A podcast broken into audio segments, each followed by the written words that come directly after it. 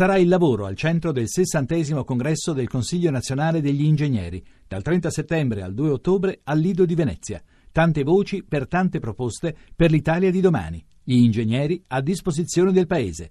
Tuttoingegnere punto it. Il dramma è che noi abbiamo millecinquecento bus eh, che tutti i giorni vanno in strada, nel corso della giornata ne rientrano circa duecentocinquanta trecento perché si rompono. Non sono soppressioni, sono soppressioni dovute alla manutenzione. Quando mi sono insediato il ventisette luglio ho trovato sulla carta centoquaranta controllori e ottanta operativi, millecinquecento bus al giorno. Ho fatto una battuta una volta dicendo è più facile fare sei al superenalotto che incontrare controllore sui bus.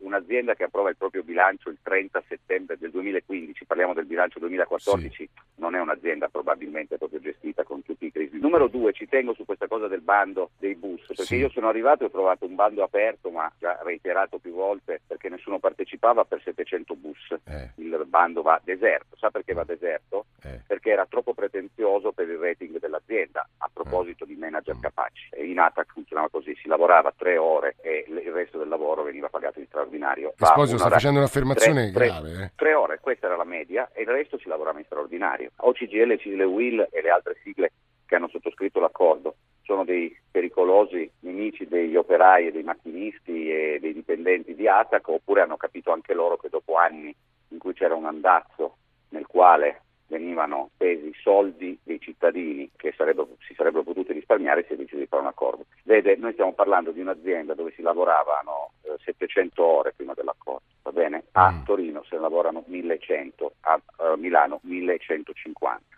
Io ho fatto una verifica.